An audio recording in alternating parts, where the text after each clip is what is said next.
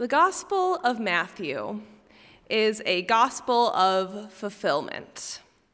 In the author's understanding, Jesus is the fulfillment of a legacy, a promise handed down through generations and through Scripture. He is here to fulfill all righteousness. In other words, to carry out God's plans. This legacy is the inheritance of a word, Messiah, meaning anointed one, Savior of the world. His purpose is to make right what the world has made wrong, and it begins at the waters of the Jordan. And as Jesus is baptized, he begins his ministry. But what happened before that fateful day when Jesus journeyed to the Jordan? And as he rises from the waters, what comes next? A reading from Matthew. Then Jesus came from Galilee to John at the Jordan to be baptized by him. John would have prevented him, saying, I need to be baptized by you, and do you come to me? But Jesus answered him, Let it be so now, for it is proper for us in this way to fulfill all righteousness. Then he consented. And when Jesus had been baptized, just as he came up from the water, suddenly the heavens were opened to him, and he saw the Spirit of God descending like a dove and alighting on him. And a voice from heaven said, This is my Son, the Beloved, with whom I am well pleased. Hear what the Spirit is saying to the church. Amen. Amen.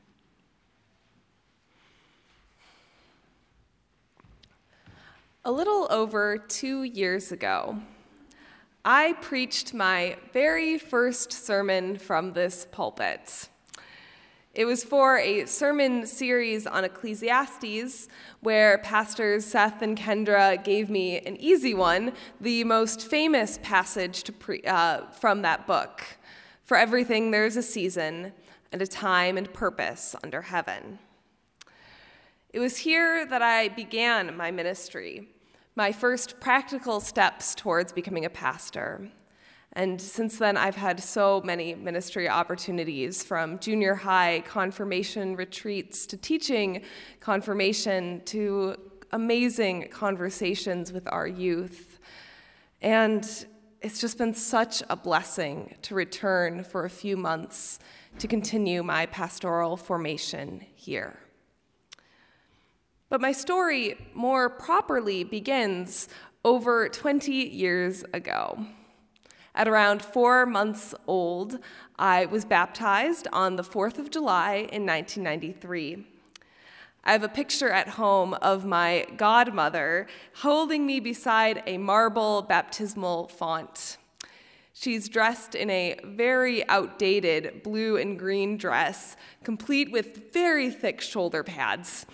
Uh, and I am currently squirming, and I'm clearly squirming in her arms, decked out in my white baptismal gown. It couldn't be a farther cry from the scene we read of today.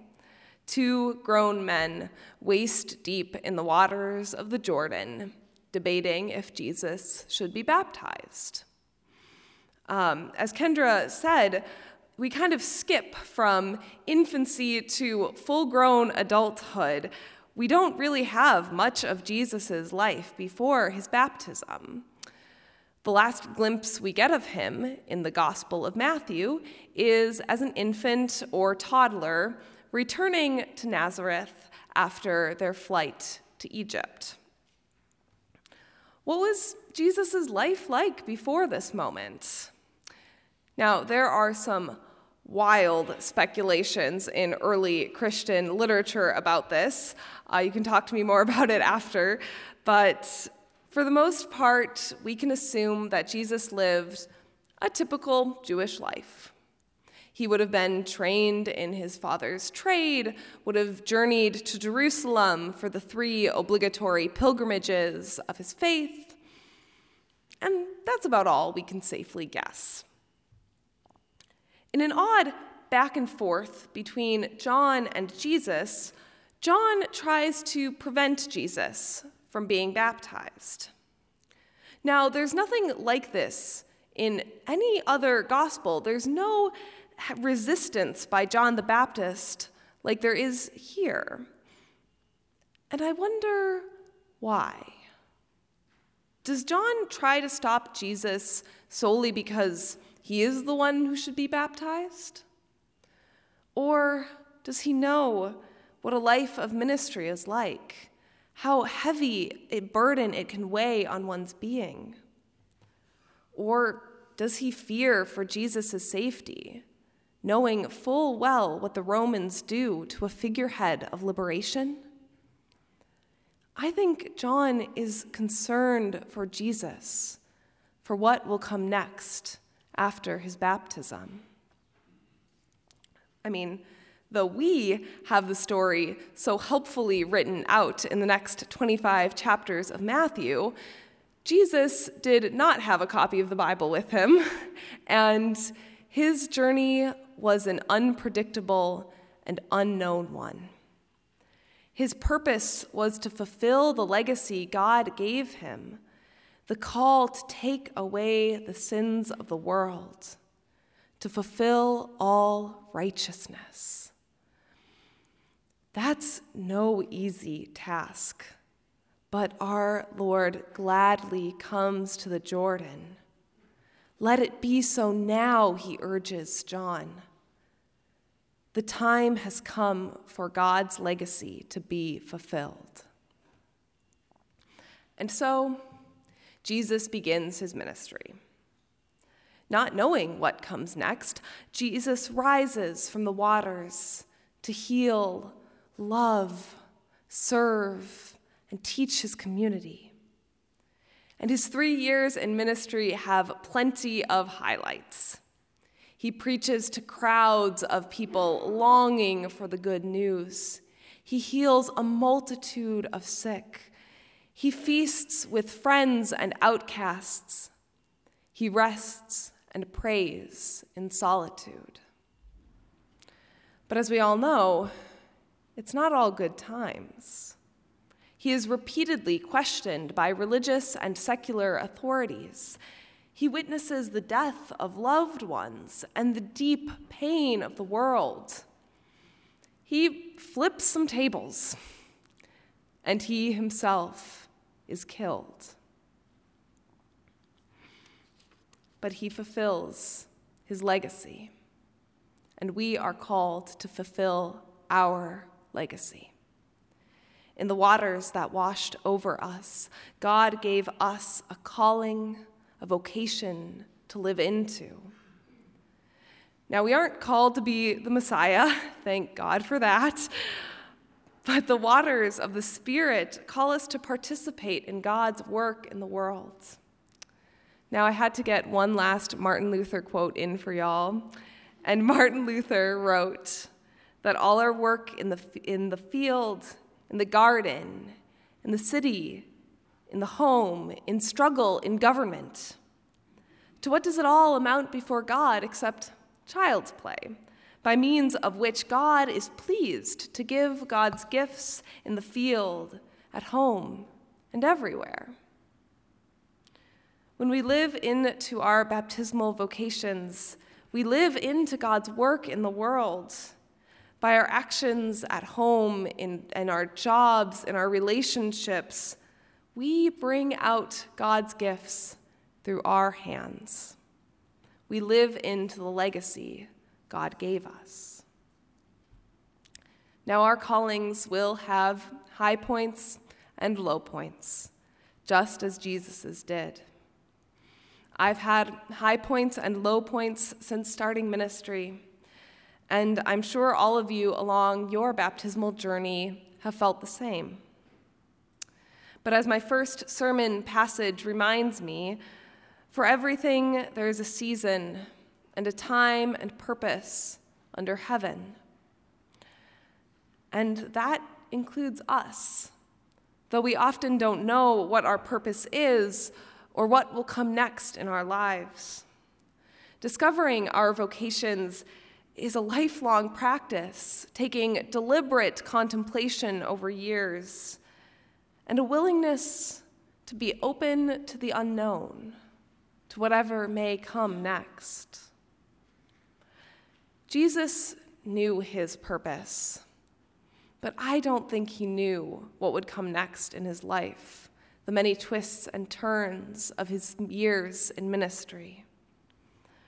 But as he felt the waters rush over him, he trusted in the Spirit to go out and fulfill his calling regardless. He fulfilled his baptismal vocation and made resurrection reality. Now, as for me, I usually think of my baptismal legacy more along the lines of John the Baptist. As a future pastor, I don't think it's my job to be like Christ. I mean, honestly, it's a pretty impossible standard to hold oneself to. But I resonate a lot with John the Baptist. I think I'm a little weird like him. Um, I don't eat locusts dipped in honey, though I did once go on Amazon to look for a hair shirt to see if they uh, have them on stock. And when I did that six months ago, they do. So if you ever want to be John the Baptist for Halloween, you know where to go. um, but I do think John the Baptist, like um, myself, I think that I'm called to bear witness to the light of Christ, to point to him, and guide others in their relationship with the triune God. We are each given a legacy to fulfill in the waters of baptism a way to glorify God and serve others in community.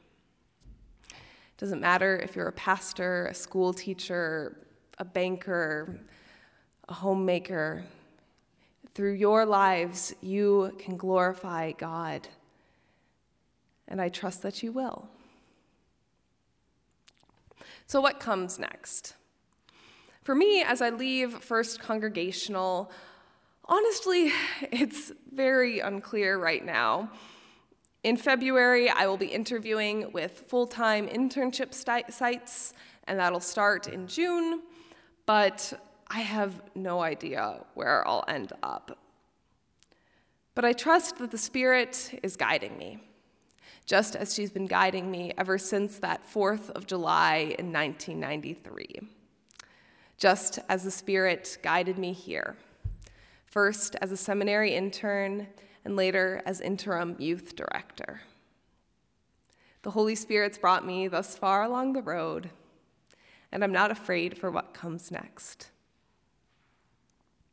And of course, I don't know what the future of this church will be, though I suspect you will continue your many ministries and create new ones to serve this community and through your worship and music and fellowship, you will continue to glorify God.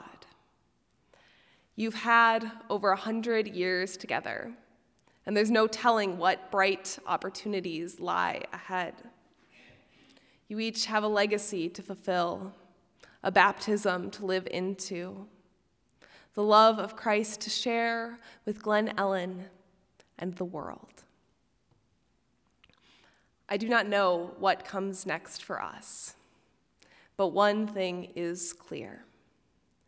Just as the Spirit rested on Jesus as he rose up from the waters, so too does the Holy Spirit guide this church. So too does the dove settle on First Congregational, leading us forward into whatever comes next. Amen.